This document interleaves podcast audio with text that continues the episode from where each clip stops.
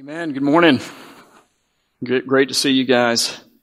Uh, Jesus is the light of the world, man. I mean, you know, He is what everything we do around here is all about, and um, and this is a wonderful time to study His life in light of the last week.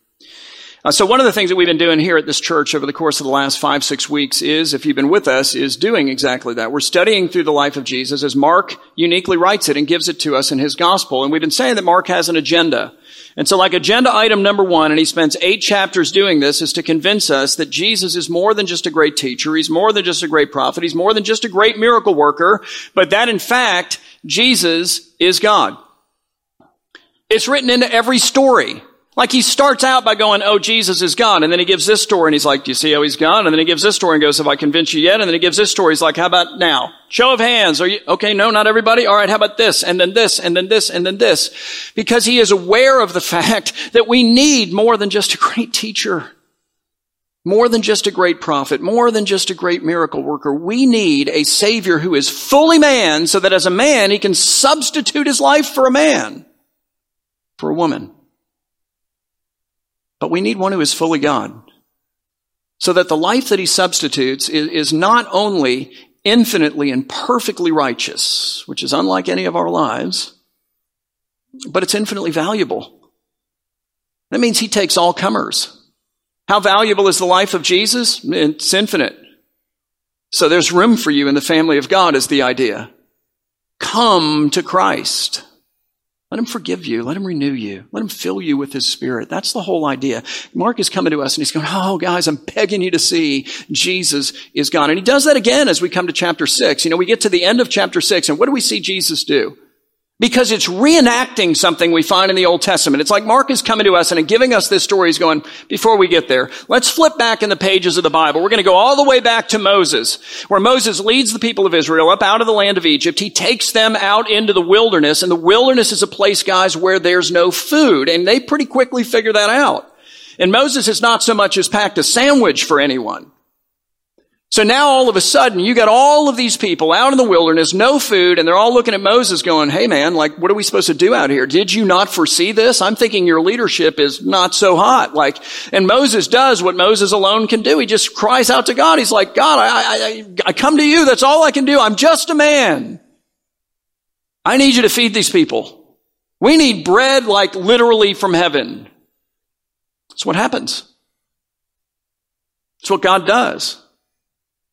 All right, so then you get to Mark chapter 6. Jesus says to his disciples, guys, let's get in a boat. We're going to leave this side of the Sea of Galilee and we're going to go over to this side of the Sea of Galilee and we're going to go to a desolate place. It's actually not the word desolate, it's the word wilderness because it's meant to recall that story with Moses. They get all the way across the Sea of Galilee. There's this great multitude of people. It says that there are 5,000 men, and I just, I'm just going to ask for forgiveness on the front end. They didn't count the women or the children. That was their problem. It's their culture. We've come a long way. Don't shoot the messenger, okay? There's like 20,000 people there. Jesus teaches them all day. Guess what happens? They get hungry. Where are they? They're in the wilderness. Is there any food in the wilderness? No, they'd already eaten everything that they had brought. Hey, Jesus, how are we going to feed all these people? What does he do? Because here's what he doesn't do. He doesn't cry out to God and go, God, I'm just a man. You know, like, I need you to, I don't know, miraculously provide bread for all of these people. No, no, who else is Jesus? Yes, he is a man, but Jesus is God. So he just feeds them himself. Miraculously multiplies the bread and the fish and he, he feeds everybody. It's amazing. It's beautiful. And Mark's going, you got it, right? Like you see the, you see the parallel, right? You see that Jesus is not just like the Moses figure in this. Jesus is the God figure in the story. Jesus is God. He, he does what only God can do. And so here's what I want to do today. I want to challenge you to start spending time with Jesus, who also happens to be God. And I want you to do it not as a matter of duty. See, as soon as I say that, what do you hear? Oh gosh, he's asking me for something and he's asking me for time. Like I'd rather write you a check, you know? Can I buy out of this? If I give a certain amount a week, can I not spend? Because I, time is the most valuable thing I have. Time is life. It's more to me than money. It's more to me than whatever. Like this is the deal. Like, oh, good grief. He's coming and he's asking something from me. I'm not doing that at all. I'm offering something to you. Better than that, I'm offering someone to you. Think about who Jesus is for a minute. I mean, we've been talking about it. He is fully man, but he is also fully God. Jesus is the most marvelous character, the most marvelous person, the most magnetic individual in the entirety of the universe.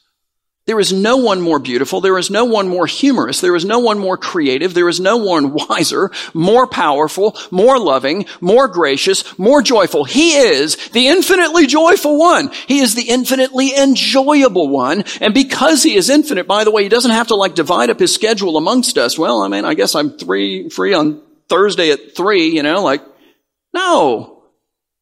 He is able to give 100% of himself 100% of the time to every single one of us and all at the same time. He's not just a man, he's God. And it's like he's jumping around in our lives going, Hey, I'm right here. Hey, hey, I'm right here. Hey, hey, I'm right here. Hey, I'm available right now. Anytime, really. Seriously, like I am open to you all the time. How about we hang out? How about it? I'm not asking for something from you.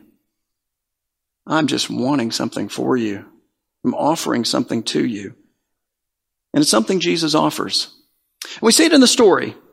So we pick up our study in Mark 6, beginning in verse 30, and it just says the apostles. And I'm going to stop, super frustrating, two words in. I don't care. Just hang with me for a minute. Where have these guys been? Because the first part of this chapter that I'm not covering matters. In the first part of this chapter, Jesus comes to his disciples and he says, look, I'm going to send you guys out. I'm going to pair you up into six different teams, two by two by two by two by two by two. You got it? And then I'm going to send you guys out to all these towns and villages in this region here in Galilee as an advance team. And I am going to give you power to do miraculous things. Like I'm going to give you power to heal any disease, any affliction, anything. You're like common cold because nobody's got an answer for that. Yes, even that and significantly bigger things. The blind see, the lame walk, the paralyzed get up and move like they function like a normal person. I'm going to give you power over every kind of affliction and I'm going to give you power over all the demonic world. Like you're going to speak to the demons, they're going to obey you because I am giving you my power because I am God. And because I am God, that's actually not crazy. Like I can do this kind of stuff. This is amazing. This is going to be really cool. I want you to go out. I want you to go on a miracle tour. I want you to stay there for days at a time and I want you to preach repentance and I want you to let them know I'm coming. So they do. And they come back and it says the apostles returned to Jesus from that mission and with great enthusiasm, I'm sure. They told Jesus all that they had done and taught. But then what does Jesus do? He said to them, okay, so good. That's amazing. Now come away by yourselves with me is the idea to a desolate, literally it says to a wilderness place and do what? Rest a while. That sounds kind of nice, doesn't it? That's like amazing. Like I get to go and then I get to rest a while. How many of y'all could use some rest? You don't have to raise your hand. I already know. Everyone. Everyone. We could all use some rest. It's so hard to find, isn't it? Or is it? He's inviting you. He's saying, listen, time with me. Let me put a word on that. We're going to call it rest. It's fantastic. Jesus comes and among all the different ways that he describes himself, this, this one is so profound. He says, I am the good shepherd. What does a good shepherd do? The good shepherd lays down his life for the sheep. Got that? What else? Just start looking through the Bible. Start reading through the Old Testament. He makes you lie down in green pastures. Why? Because it violates your nature to do it. Can we agree? It's like we don't know how to rest. We don't know how to be silent. We don't know how to be still. It's like it's painful. It's difficult because we're so frantic all of the time, all of the time, all of the time. I took a sabbatical back in 2019 and I was physically ill the first week. Not because I actually had any kind of a virus, but because I had no phone. I had no emails. I had no phone calls. I had no text messages. I mean, I had a phone, but it was off. I gave my contact to four people. That's it. And for about a week, I just detoxed off of adrenaline. And it was one of the most difficult weeks of my life. And then it gave way to seriously one of the greatest experiences that I've ever had. Jesus is like, why do you have to go to Spain to do that? Like, cause that's where I went. But you don't have to go walk 500 miles, literally. Like the song, I could walk five. I did that. I got that for you every day, Tom. I'm here like all the time. Here I am right now. You ready? Let's meet. I'm game. I'm good. I'm, I'm here. He makes you lie down in green pastures. He leads you beside quiet waters. What are quiet waters? They're waters that you can wade into without any fear of being sucked under the current and taken away. That's the mania of our lives. And that's where a lot of us are right now, just sort of rolling in the current, you know, like in the river. It's just like it sucked us in and we're, you know, and eventually we're going to drown. He restores your soul. Oh, man. Even the most prideful are like, sign me up. Where, where's the, where's the sign up? Like, I, I'm in because our souls are fractured. Our souls are hurt. They're damaged. They're hardened. They're calloused. They're burnt out. He's like, come to me. I have life for you. I want this not from you, for you. These guys have just been like added in ministry and Jesus is like, here's what we're going to do. Come away by yourselves with me to a desolate, to a wilderness place and rest for a while. And here's why. Because all of these people from these towns and villages, it says for many of the people who just experienced the miracle tour of the disciples who were sent out in pairs have followed them back to this place. Like they haven't met Jesus yet. Like they're just, you know, they're getting acquainted now maybe a little bit. But the disciples have been the miracle workers in this case. They have been the preachers and teachers. They're the ones that they've been bringing all the sick and the lame and the whatnot to. You get the idea? And so these crowds are followed now, these guys out of these towns and villages, and they're hounding them to the place where they had no leisure even to eat because of the crushing demand of these people for more. And so in the midst of that madness, Jesus is like, yeah, we're gonna, we're gonna call a little time out. We're gonna get in the boat. Let's go be alone together. That's what they do. It says that they went away in the boat to a desolate or a wilderness place by themselves. And here's what I'm asking you in this message. Like it is really the point. Okay. When do you do that? And where do you go to do that? Because you got to have a when and where. And you're like, all right, so Tom, here's the deal. I'm just going to say it for you because that's what you're thinking. So I'm just going to say it. I'm going to shoot it down ki- kindly, nicely, but that's where I'm going. But I, I, you just want to say, look, I'd love to spend time with Jesus. I have no time to spend with Jesus. And I, you know, I mean, I could explain that to you, but I don't have time to do that either. So let's just go with it. Okay. I don't have any time. So I've got itty bitty kids. Do you remember what that's like, Tom? Sort of. Okay. Maybe when they go to school and I can drop them all off at once and then, I can go take a shower. I can eat lunch without being, you know, feeling like somebody's attacking me. And yes, okay, finally, then maybe I'll have some time to spend with Jesus. Or maybe you've experienced that and you're like, no, no, no, it's when they graduate from high school. You know, like when the crushing demands of the baseball and the football and the soccer and the lacrosse and the piano and the plays and all the stuff and everything, the violin and like, you know, like when all of that stuff is finally done and they, they go off as, as hopefully responsible, marriageable human beings and they go off to college and then, then I'll have an opportunity to do that. Then I'll spend time with Jesus. Maybe it's when the big deal that I'm working on closes or the, or the project that's consuming me is over or the, the promotion that I've been dying literally to get. I get it. Like at some point, then I'll spend time with Jesus. All of a sudden, I'll just, I'll have time and I'll have time for Jesus. Okay, so here's the thing. I've been kind of joking around about becoming a Rio Classic or really just discovering that for the last couple of years I've been a Rio Classic because it's kind of fun to make fun of it. Uh, but I have a staff member who likes to make fun of it too. And I'm not going to tell you who it is. It wouldn't, wouldn't be fair. But if I was, I'd say his name is Mason. And, um, and I love Mason. I love Mason. You have no idea how much I love that guy, and I'm so grateful for him. He's he's an amazing, incredible person and pastor. Uh, but you know, he likes to rib me, and I keep inviting him to come exercise with me, and he, he keeps turning me down, like he's he's not willing to do it. And I, I think I've discovered why. Because his now brother-in-law about five years ago came and exercised with me. Like it was a Wednesday night, you know, and it's Wednesday night.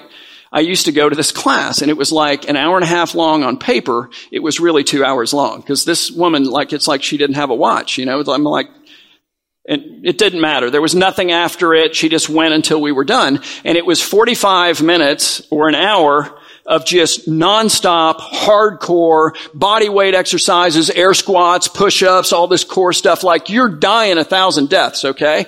And then you get to the end of that and you think you're done. You're not done. Now it's hardcore yoga. You know, you're like half mooning it, you know, and your leg is like shaking because you've just worn yourself out. Like it was seriously intense. And Fritz Cherry, who is Drew's husband, came to the class at once. Um, about 30 minutes in, and Fritz is in shape. He's over there. He's in shape. Like Fritz is in shape. He's a super good dude. Uh, and you know, and he's, and my kids would say he's swole. You know, he's swole. Like he's, he's jacked, right? He's got the arms and the whatever. About 30 minutes in, he was like right here. And I couldn't tell, is he going to die or is he going to cry? Like it's one of those two. He might be crying because the sweat is, and he's like, how long is this? I'm like, we have at least another hour to go, and that's just on paper, right? That's it, one Wednesday. Okay, look, I'm not really old, but I'm old enough to have been, to live through all those transitions I just described. All the itty bitties, and then they go to school.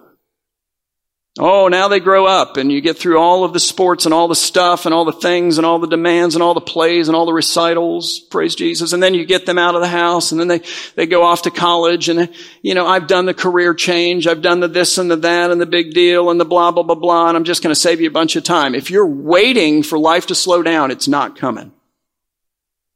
It's not going to happen. It will not slow down. Jesus looks at his disciples and think about the needs these people are bringing because they can't get them met anywhere else. I said it a couple weeks ago, like people back then would die sometimes from an ear infection. Like, well, I'll just take a Z-Pak. You know, I mean, you got bronchitis. I mean, you just need some antibiotic. They didn't have any of that stuff. There was no pharmaceutical industry. There were no doctors and physicians and hospitals and rehab centers and all of the kinds of things that we have the benefit of presently. They didn't have any of that. All of a sudden, you've got some guys and they can work some dadgum miracles. You got to be kidding me. I'm bringing everyone to them. And by the way, they're our only hope. So it's not like they left behind trivial stuff. And yet Jesus says, get in the boat. Let's go. And it's not that Jesus doesn't care about the needs of these people. I mean, he spent his whole life caring about the needs of people. He cared for our needs at the expense of his life. So that's not it. It's not a fair charge. It's that Jesus knows that time with Him is the most significant. It is the most transformational. It is the most important. It is the most empowering thing. It is the best thing you can do, not just for you, but for everyone connected to you. When I spend time with Jesus, Beth benefits. And when she spends time with Jesus, I benefit. Our kids benefit. The church benefits. The staff benefits. Like everyone we're connected to, everywhere, benefit. Why? Because I've gone to a desolate place with the one who alone is life. And when we refuse to spend time with Jesus, even if we believe in him, no matter that, we live like functional atheists. You know, Fay Weldon said it well when she said that atheism is the religion of the busy. Why? Because busyness drives Jesus out of your life and you end up living like everybody else. Frantic, crazy. I've fallen into the river of the chaos and I'm being swept away. Jesus is like, I got still water for you. Why don't you go in there and get a drink? I have green pastures. Why don't you come and lay, no, no, lay, no, I'm commanding you, lay down. In a couple days, you're going to be grateful. You're going to detox from this, and then it's going to be really, really good. And you say, yeah, all right, but I'm still too busy for Jesus. I mean, just bottom line, I don't have the time. So then let me ask you this. What drives your busyness? I'm going to offer you a suggested answer. It's not the only answer. It might not be your answer, but if you follow the answer all the way through, I think you'll at least see some similarities. Like you'll go, yeah, that's kind of sort of me. That explains at least part of it, if not the whole of it. I think what drives the busyness of a lot of us, and we, all of us can be afflicted by this at various times in life and subconscious, it's this quest for significance or importance. We want to be important. We want to be significant. We want to be seen as such, even if it's just by ourselves. We want to know that. We want our spouse to know that, or we want them to see us that way. We want our kids to see us that way. People that we work with to see us that way. We might be trying to prove to a dead mother or father that we have importance and significance and we're 70 years old. Some coach, some kid who 30 years ago said you would never amount to anything, and subconsciously, like that, laid hold of your heart, and to this day, you are frantically trying to prove to who? Them? to you that they're wrong. And sometimes I think it's by busyness alone that we seek to do this. And, and when in fact that's the case, then the busyness myth that, that is driving the madness the busyness goes something like this. If I'm really busy, then I must be really important and significant because how could I not be? I mean, just look at all the emails and the phone calls and the text messages and all, look at all the context. Look at who I have in my contacts, you know? I mean, look at all of this stuff and all the people and all the responsibilities and all the plates and all the, th- how can I not be important and significant when all of this is heaped upon my shoulders? And why do I want to throw my phone and my computer and my Apple Watch, which I didn't get on purpose, into the phone, into the pool?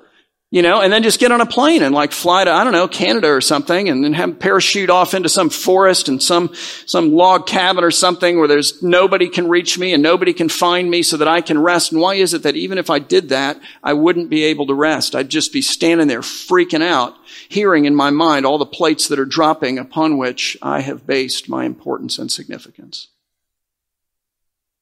And Jesus is going, hey, um, how about a little boat ride? A little time alone. A little time with me. I think we can get this straightened out. I've got a cure for this. It's coming. So I think sometimes it's by busyness alone that we try to produce our own importance and create our own significance. And other times it's through things that are, you know, really obvious, like success. And the, and the busyness myth, therefore, then is what? If I get really successful, then I will be really important and significant. So we get really, really busy trying to get really, really successful so that we can, I guess, become important and significant. Or alternatively, because this is what you discover, uh, you just get exhausted and frustrated because no matter how successful you get, it's not enough. It's like every time you think you scored a touchdown, you know, like I'm about to cross the goal line and then it moves. And you're like, oh crud, you know, I got another 20 yards again and then it moves again. Like, come on, I'm tired. Yeah, I know. And then it moves again and again. You just, you can't get there. Never ends. It's not enough. Your friend groups change and they're all up here. And you're like, well, maybe when I get to that. And I went to the office of a friend of mine Awesome guy. Love this guy. Super creative, very talented. I mean, literally, like if, if anybody I know has the Midas touch, it's probably him. He owns a portfolio of businesses. He took me, we went to his office, and then he took me over to this 55,000 square foot warehouse that houses, I think, five of his businesses. It was really cool. I got all kinds of merchandise from one of his businesses. He gave me, I'm like, dude, this is Christmas. I didn't come here for this, but it was amazing. T-shirts and hats and things and and as we're driving there, he's 60 years old. His family name is on buildings around town. He said, Man, I'm convinced of two things. One, he goes, Life is just moving so fast. He goes, I just, I blink. A year goes by, a decade goes by. It's like, he goes, I'm going to blink, it's going to be over. And he said, The other thing I'm convinced of is nobody's going to remember me or any of us. And I thought, You're dead on, man. There's no question about that. I remember when Dr. Kennedy, the founding pastor at Coral Ridge, had his heart attack and he was disabled. Uh, a friend of mine, two friends of mine actually stepped into the pulpit and they, they took it over Sunday morning, Sunday night, Sunday morning, Sunday night, Sunday morning, Sunday night. About six months in, they had a new members class and they had it in the Kennedy Fellowship Hall or something. And somebody said, Who's this Dr. Kennedy guy? Think about that. Man was a national, iconic figure. Who's this Dr. Kennedy guy? Who's this Tom Hendricks guy? Who is that? What's your name? I think the point is that we need to live in such a way as to lift up the name that never fails. His name is Jesus, and what we do for him lasts for eternity. It long outlasts any building that gets built that gets named for us. Jesus is going, man, come on. Success? Really? Maybe you're trying to produce your own importance and create your own significance by trying to keep everybody happy, by trying to please everybody, by trying to kind of make sure everybody is good and everything is good and everybody feels good and everybody feels good about you and the way that you're handling things. That's a lot of us. What a wonder. You, like, we all love you. Like, you are the most easily likable person in the room by a lot. It's fantastic, and we are all blessed. But if that's how you're trying to produce your own significance, to create your own importance, then the busyness myth that drives you goes something like this. If I'm able to win and keep the approval of enough people, then I will be really important and significant. I just want to lay down right now. That's overwhelming. Now you got to kill it at work and at home. Like your honey-do list, if you're a guy, suddenly really, really matters. You got to coach all your kids' teams. And you know, look, if you really enjoy that, do it, knock yourself out. But as opposed to, I'm trying to produce my own importance and create my own significance by being everything to everyone, which means I got to coach all of my kids' teams. And if you don't coach them all, then you got to be at every practice and every recital and every play and every game. And man. And then there's social media. And if this is the way that you're bent, like this is the idol that, that you've got to work on. Social media is your kryptonite. It is poison to your soul. Why? Because it gives you the opportunity 24 hours a day, seven days a week to measure your value and self-worth based upon how many friends and followers and likes that you get. Which is why you check. And it's why you don't just check you. That's why you check this person. Oh, I got more followers than them. I mean, you might not say that out loud. You just say that in here and it makes you kind of feel a little good. Or you see how many they have and you're devastated and you're confused. Like, wait a minute, I got to up my game. Have you read about the impact on the mental health of people that social media has? And just how your, so your mental health goes like way healthier if you set it down for as much as a week? What drives your busyness? What are you looking to for importance and significance? Because the demand on the disciples in this moment, guys, is off the charts.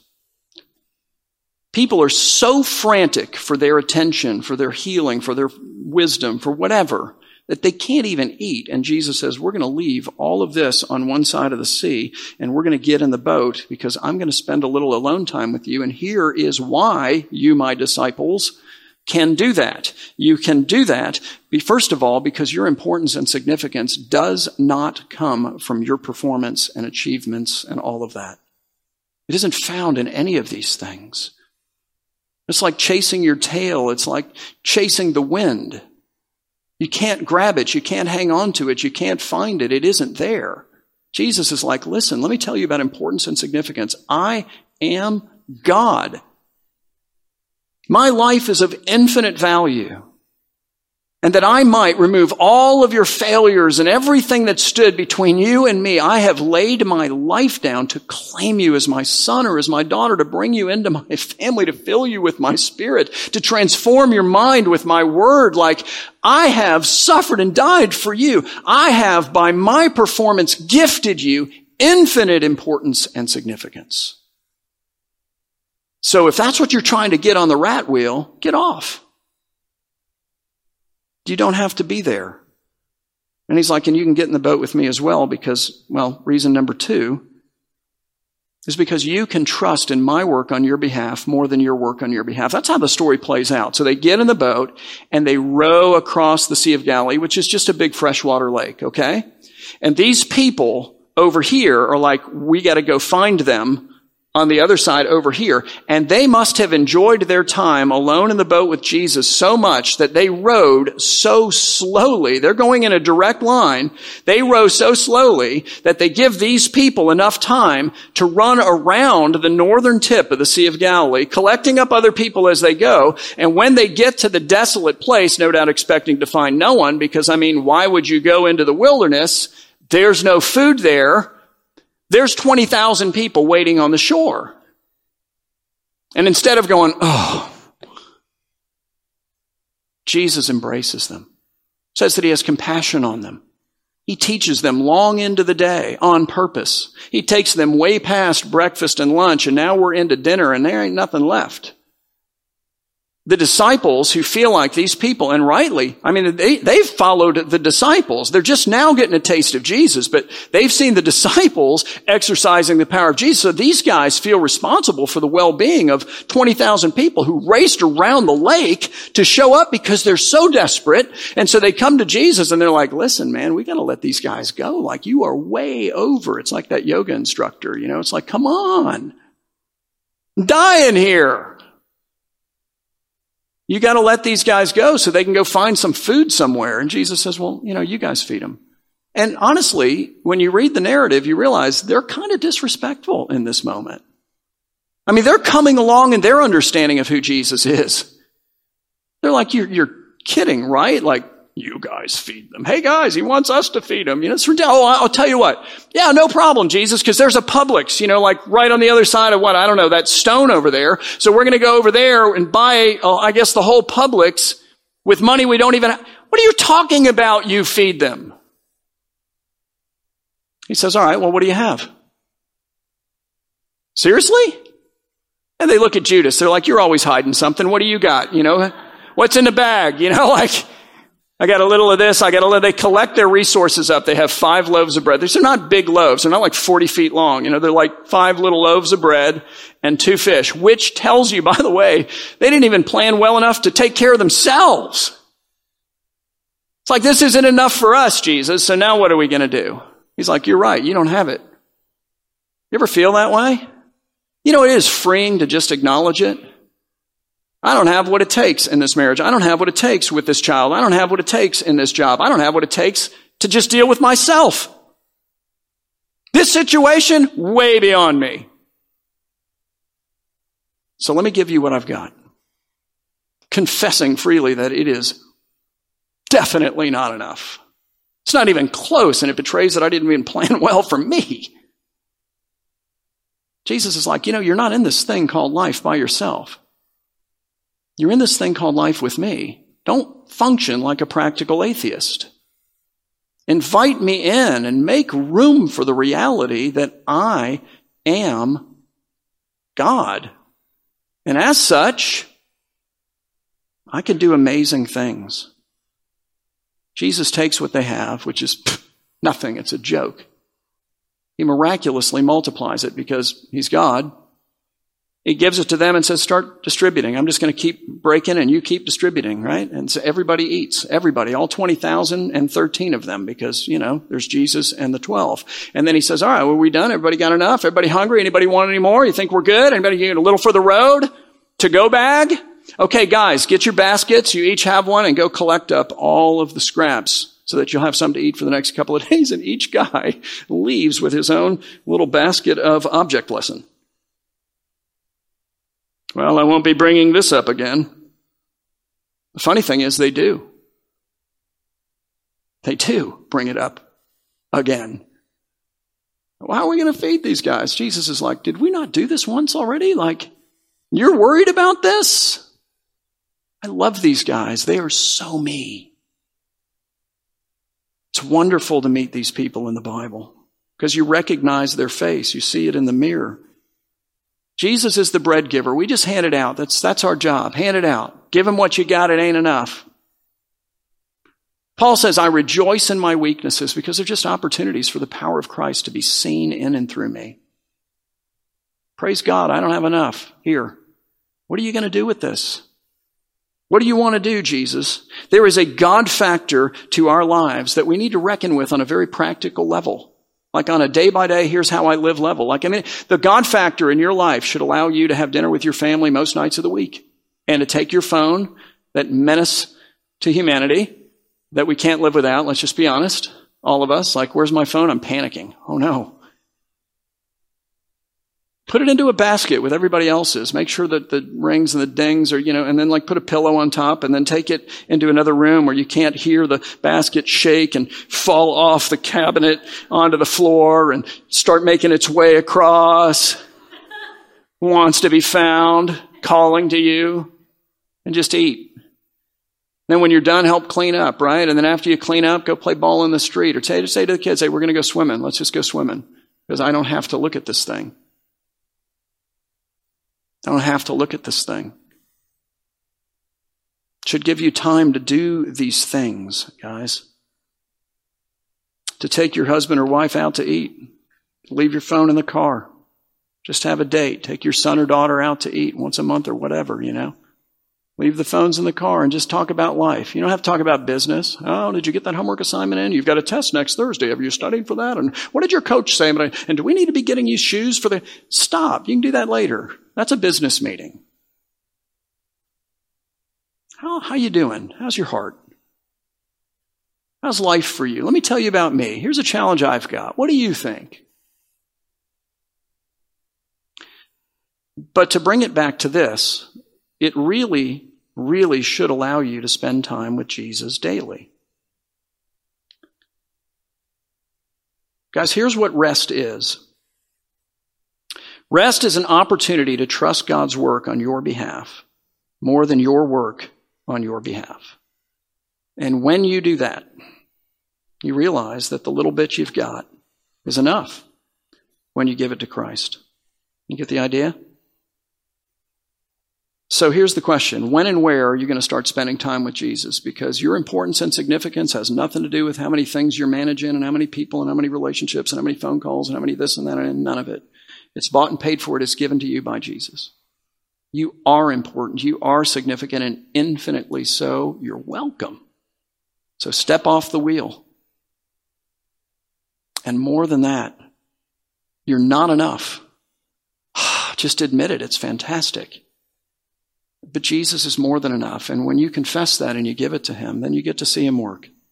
You get to see him work. So here's what I want to challenge you to do. I want you to find a place that you're going to do it, and I want you to schedule the time to do it. So it used to be for me, like, you know, I don't know, five years ago, when our kids were still in the house, and, you know, it was a little bit of a chaos, and like it got to the place where I didn't every day at least have to take somebody to school. So that was kind of fun. We sort of divided those duties up and, and that was great. And so either on my way to work or on my way home from work, I would stop at the Galleria Mall because they have this big parking garage behind the Galleria Mall. And there was a place on the third floor of the Galleria Mall. Mind you, you're not supposed to go higher than the third floor. I went up to the fifth floor and then they said, no, you're not allowed up here. So then I went back down to the third floor and on the southeast corner of the third floor, I would back my truck in and then that would be my place. And it was a little awkward at first because the security guy in the little white Galleria mall truck would come through the parking lot looking at me like, you know, am I like a terrorist or something? Because I mean, obviously I look like, you know, like, I mean, come on. And so finally I just flagged the guy down. I'm like, listen, man, it's going to be weird, but I'm just spending time with Jesus here. So I'm reading my Bible. I'm praying. I'm not a threat. So when I, you know, and then he'd just start kind of waving at me, you know. Now I don't have to go anywhere. It's kind of nice. I've got this little lazy boy chair in the corner of my room. I just kind of drag it out from the wall. It's a small room, you know. And I have these $300, which is a lot in my opinion, um, noise canceling headphones that are worth 10 times that. Honestly, they are just unbelievable. They're some of my best friends. And then I put them on and then I put on the white noise because I am easily distracted and I don't hear a thing. I just hear the rain. And I get out my journal and I, I write a little about the day or whatever and I get out my Bible, I open the whole thing up. And then I just take a big breath. And I just say, Lord, I'm here to meet with you. I believe that your spirit lives in me. I, I think you, you speak by your spirit. You speak through your word. Sometimes you speak through other ways. I'm not afraid. Whatever you want to say, let's do this thing. I go to the Psalms and I just read a couple of Psalms. Not the whole Psalm, just like a line here and a line there just talks about the goodness of God and the faithfulness of God, of who God is. It's amazing when you come into the presence of who God is, it sort of rightly prioritizes everything else. And it's like life gets a little less scary. It reminds you of your sin. You confess that. You lay that out there for Him. It reminds you that when He says you're forgiven, you are forgiven. It's this dynamic conversation with the Lord. It's not like I pray and then I study the Bible and then I pray and the bell rings and I run out the door. The whole thing is a conversation. If you use our personal worship, which is excellent, by the way, I don't make it. That's why I can say it's really good. There's a worship song for every single day. Listen to it and let that prepare your heart as you enter into the presence of the Lord. Use that or use the Psalms. Open up God's Word. I read it and then sometimes I reread it and then I read it again oftentimes. I'm not trying to read 50 verses at a time. I read and I say, Lord, what do you want me to see in this? How, how do you want me to feel after I interact with you through this? Like, what, what are you trying to teach me in there? What do you want me to do? I look for a word that jumps out or a phrase that jumps out or a verse that, and I write it out.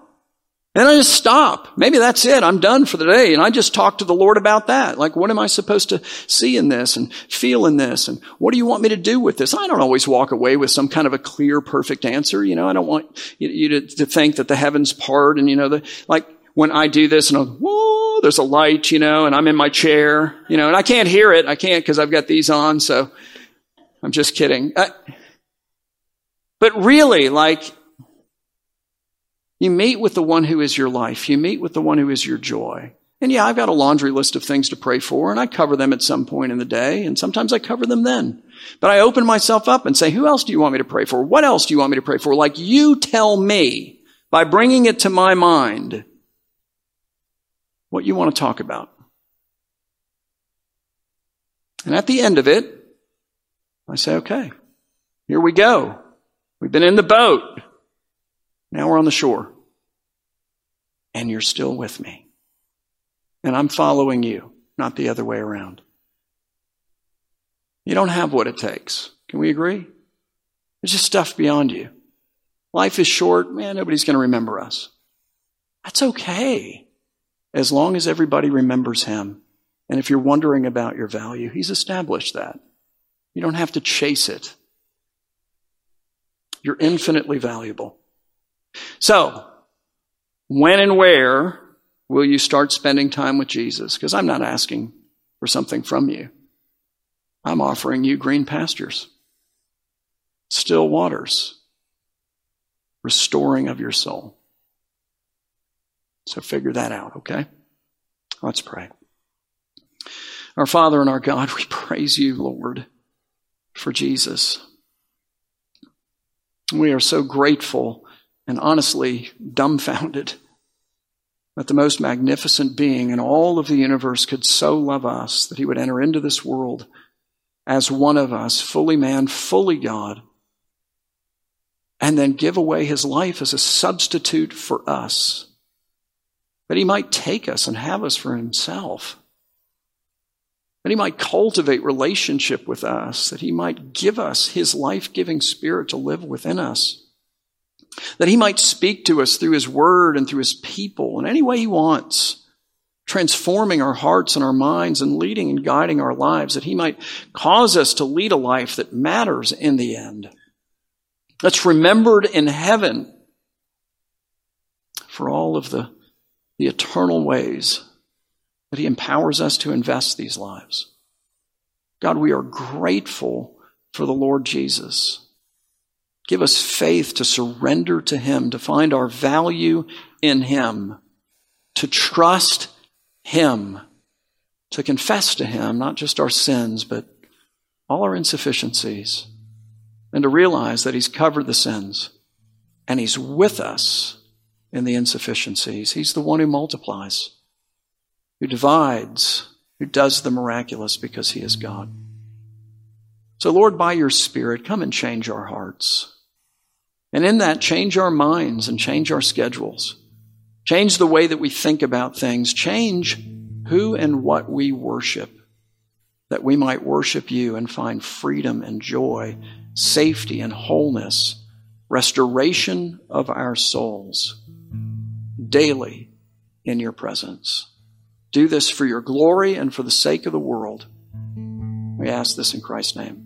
Amen.